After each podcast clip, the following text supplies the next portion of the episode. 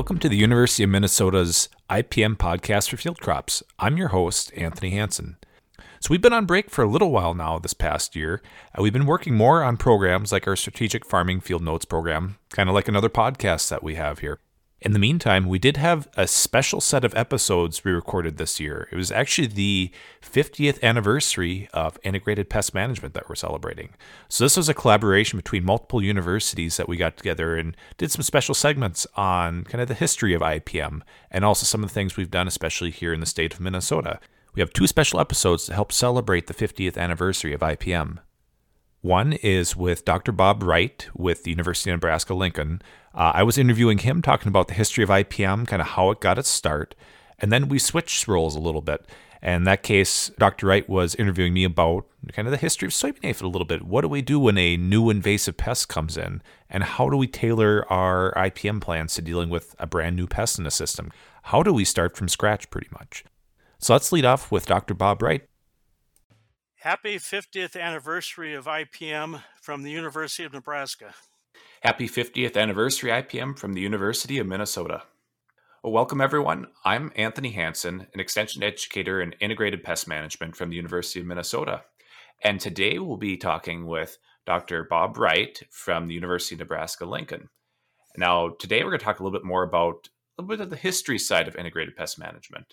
And I thought this would be a good opportunity for Bob, to uh, talk about kind of one of the seminal papers that came out about 1959. So, welcome here, Bob. If you want to introduce yourself a little bit more.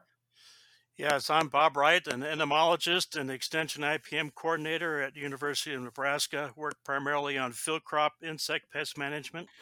All right, thanks, Bob. So, the paper that we're talking about is kind of getting this idea of we talk about IPM or integrated pest management. A lot of questions come up. Where does this term integrated come from or what does it mean? And in this case, there's one paper that kind of got the term started a little bit. It's the integration of chemical and biological control of the spotted alfalfa aphid, the integrated control concept. So, this is one that I know you were excited about talking about just in terms of kind of what this meant for the field of IPM, both just for the history, but then also spotted alfalfa aphid too. So, you want to talk a little bit about why this is important to the IPM concept. Well, if you've taken a course in IPM, you've probably either uh, heard this paper referred to or the concepts.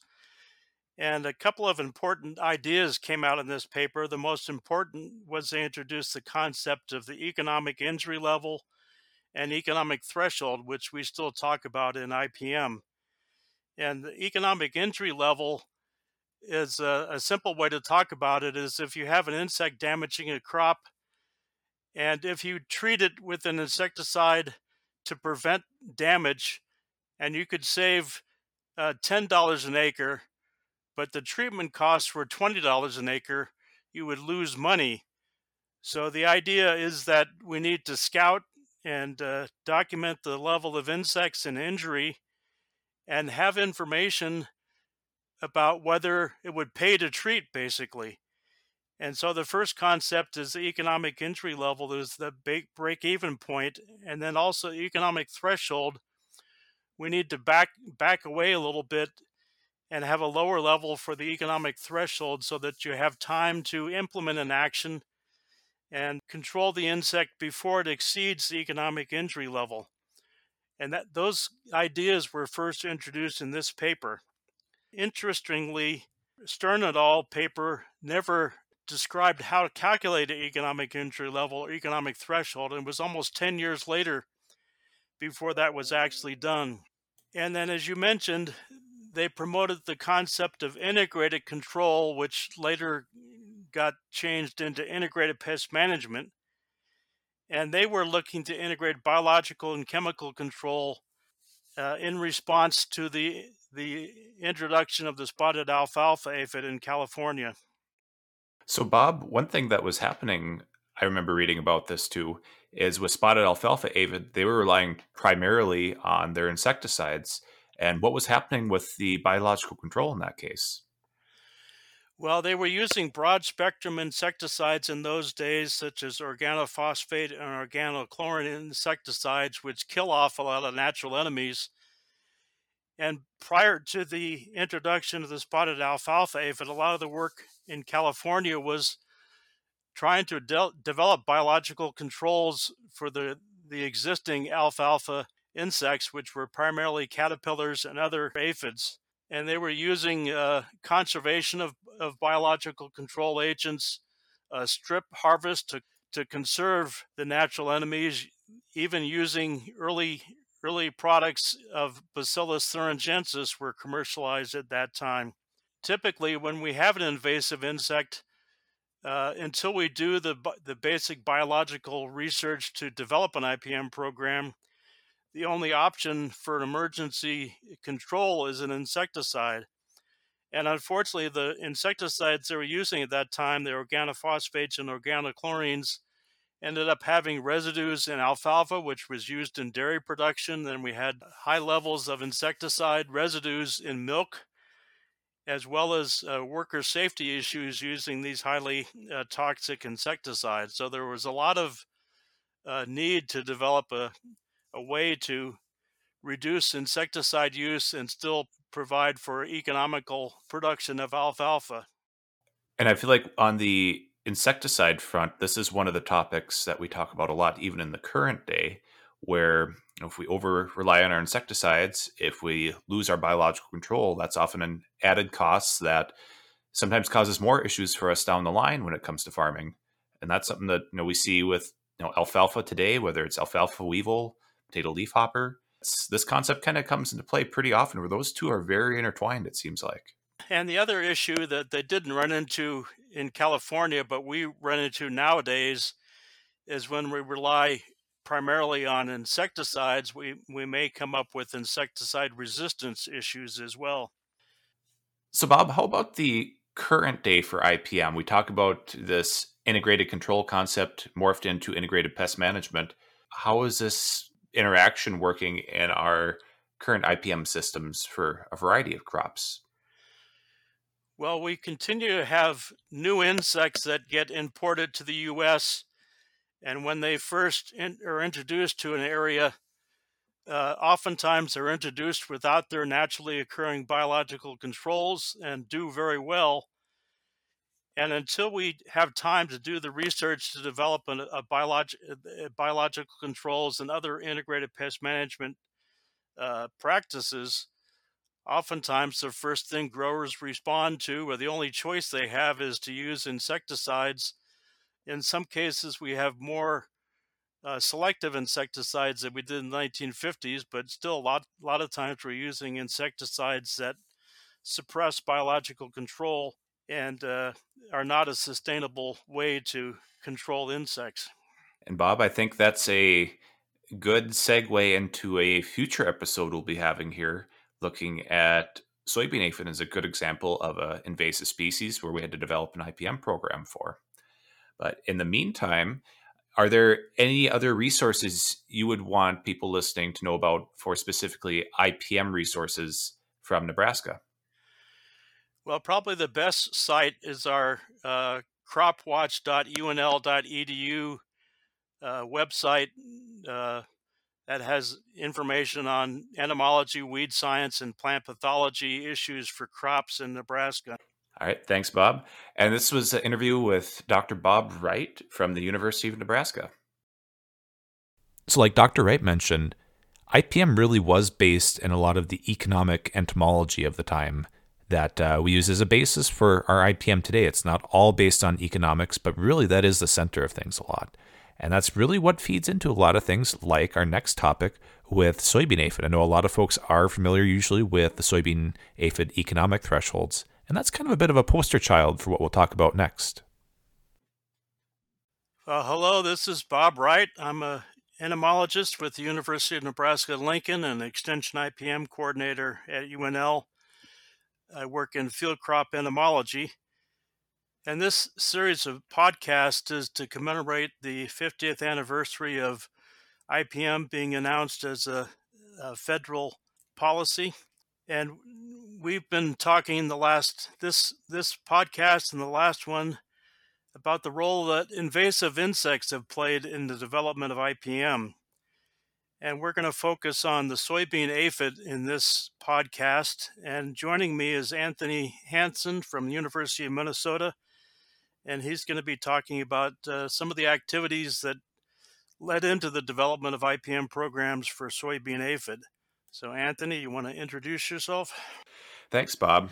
Yep, uh, like you said, I'm uh, based out of University of Minnesota. I am the IPM Extension uh, co-coordinator there and the field crop side of things. We also have Marissa Schuh over on our horticulture side of things too. And primarily my training, I'm an entomologist. I cover all things IPM now in my extension role as a IPM educator. But I especially focus on the insects, and I spent a lot of my time working on soybean aphid and seeing that basically start up in about oh about 2000 is when it showed up in Minnesota, and I was you know, back in high school then. But I still remember actually seeing at least either entomologists or some scouts coming out into fields randomly looking for soybean aphid. So that's kind of where I got my start a little bit on that one there. Okay, after the soybean aphid was first detected, uh, how did growers respond when it started showing up in higher numbers in Minnesota? Yeah, and that was a challenge and is a challenge for invasive species as a whole, that first year or two, especially when you start to notice you have a new problem insect or any invasive species, you have pretty limited options. Your toolbox is not really established yet. So, for insects, a lot of times we're going to go to our broad spectrum insecticides. So, in that case, for soybean aphid, we'd be looking at organophosphates, pyrethroids, and so on. And early on, that's the challenge deciding okay, when do you spray? Is it worthwhile? are you actually getting a return on investment? And then that's that whole question of the economic threshold or economic injury level where that's going to establish. So early on in about the early 2000s, it was about 2003, 2004, and 5 and so on, there were multi-state experiments going on in these fields where uh, University of Minnesota helped lead part of this, but it was about six states in total across the north central U.S. looking to see what amount of damage is correlating to the amount of yield just based on soybean aphid counts or cumulative aphid days. So this was you know, quite an undertaking a little bit here to look at that, but it was about 19 location years or field years, we call them. And so this paper was published at Ragsdale et al. 2007. So about seven years for that to officially be published, at least. But that information was generated, you know, within roughly a few years at least. So it was a pretty quick response. But before then, it definitely was the question of um, farmers growing up and spraying possibly on a schedule and not much rhyme or reason or connection to how much return on investment there was there. So that definitely helped on the insecticide side of things.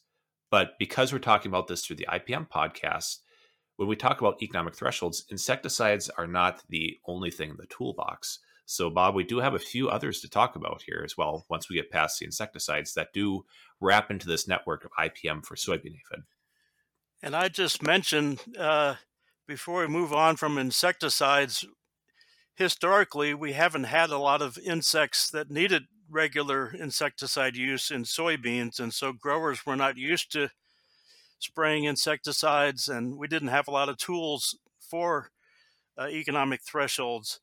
So this was a first from that guide point. But one of the problems when we use broad spectrum insecticides is that it suppresses biological controls, and that can that's an important uh, leg of IPM. So what was done to try to encourage and understand what's going on with biological control of the soybean aphid? Yeah, Bob, and that's another prong of our IPM program we have for soybean aphid currently. So while the research was going on looking at insecticides and economic thresholds, there was also work being done to see what were the natural enemies up to. Were they starting to at least attempt to control soybean aphid to some degree? Or could we import natural enemies from its native range, especially over in China? And I remember working with uh, Dr. George Heimpel, who's at the University of Minnesota, and uh, some projects way back in about the late 2000s and Binodoxys communis was one parasitoid wasp that was imported over, uh, basically put into quarantine facilities to see if it was going to affect any other non target insects, and at least at the time was approved. However, that did not manage to control soybean aphid. It seems like it didn't overwinter as well here in Minnesota. But over time, there are other species that were looked at too. And eventually, in recent years, we've seen Aphelinus certus populations uh, take off quite a bit. Now, this is actually an accidental introduction. It's not known exactly how it made its way to the US, but it seems to be showing up in pretty high numbers for controlling soybean aphid to some degree. And another natural enemy I will mention are lady beetles. They come up a lot in conversation. Uh, the Asian lady beetle, especially, was not introduced here to control soybean aphid. It was already in the U.S. Uh, decades prior, but just so happened to actually do pretty well in soybean aphids. So that's why we see pretty high numbers in our soybean plants. But this gets to your question, Bob, of our natural enemies in the soybean fields. They tend to be susceptible to our broad spectrum insecticides. So if we spray too early, we do run the risk of wiping out our natural enemies or significantly reducing the populations. And then we lose that control that holds the populations down to some degree. So it can be a bit of a treadmill if we are overusing our insecticides because we knock out one of our other tools to some degree. I guess we don't know exactly what uh, is causing this, but the last several years we haven't had as widespread uh, soybean aphid populations in the Midwest. Some people speculate it's because native natural enemies as well as introduced natural enemies have, have built up and helped suppress uh, soybean aphids. But uh, the other major effort we have relative to IPM is plant resistance, and that's also as a long term effort to develop plant resistance and get it commercialized. Uh, but can you tell us about uh, what was done with plant resistance research? Yeah, this is actually a subject that's a little more near and dear to my heart because I spent most of my PhD dissertation working on host plant resistance. So if you think about back to 2000 when soybean aphid first showed up in the US, the first paper or one of the main ones that came out was Hill et al. in 2004. So it was really a short turnaround time to find initial uh, plant introductions that had some resistance to soybean aphid. However, like you mentioned, this is a long term project working with crop breeding. So it takes quite a while to take a line that you have resistance in and try to cross it into existing, existing high yielding varieties. In many of these cases, these are lines that were found again over in the native range in China and other parts of Asia. And some of these may not necessarily have been suited for our agronomic uses in the US. So there's been some slow uptake of these traits. But I do remember in about 2009, 2010, there were a couple traits out there that we could use uh, for our fields. Uh, they're called RAG genes, RAG1 especially. But it's been harder and harder to find those on the market lately. So there is some work going on on the university side of things to get some of these uh, basically pyramided traits in RAG1 plus RAG2 and a few other genes like that, as well as some other traits, say like for herbicide resistance. So there are public varieties in the pipeline that should be available either to growers as part of their um, university's uh, seed program or to possibly license those out into indus- industry lines that could eventually work their way in. So we're hoping to see those traits out there later. But the main thing with host plant resistance is that it does reduce the pressure on our insecticide use. So if we can reduce that, not only is it a little friendlier for our natural enemies that tend not to be affected by host plant resistance, but it also does help with our insecticide resistance issues too, which have popped up for soybean aphid. So you can start to see just how, for one, you know, fairly recent species here, soybean aphid, uh, even though it's been 20 years now, this is a modern example of how IPM works, where we have this network of multiple control tactics, and they do have interactions between each other. So it's uh, definitely something where when we have all these tools working together, we can you know try to make sure that one of the tools is less likely to fail or have issues in a specific year. And then it's also helping out the growers too, where it's hopefully a little less worry if we have multiple tactics in play.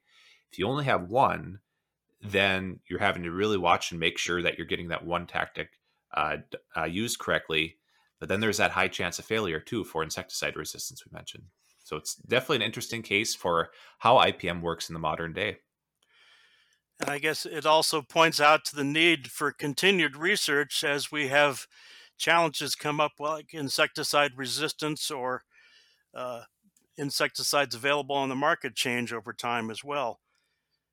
I, I, before we end, I wanted to mention one one issue is that uh, we made relatively rapid progress and had involvement of multiple states in part because we got very good support from the commodity boards, uh, particularly the North Central Soybean Research Program, as well as the soybean commodity boards in individual states, and then as well as funded from USDA NIFA.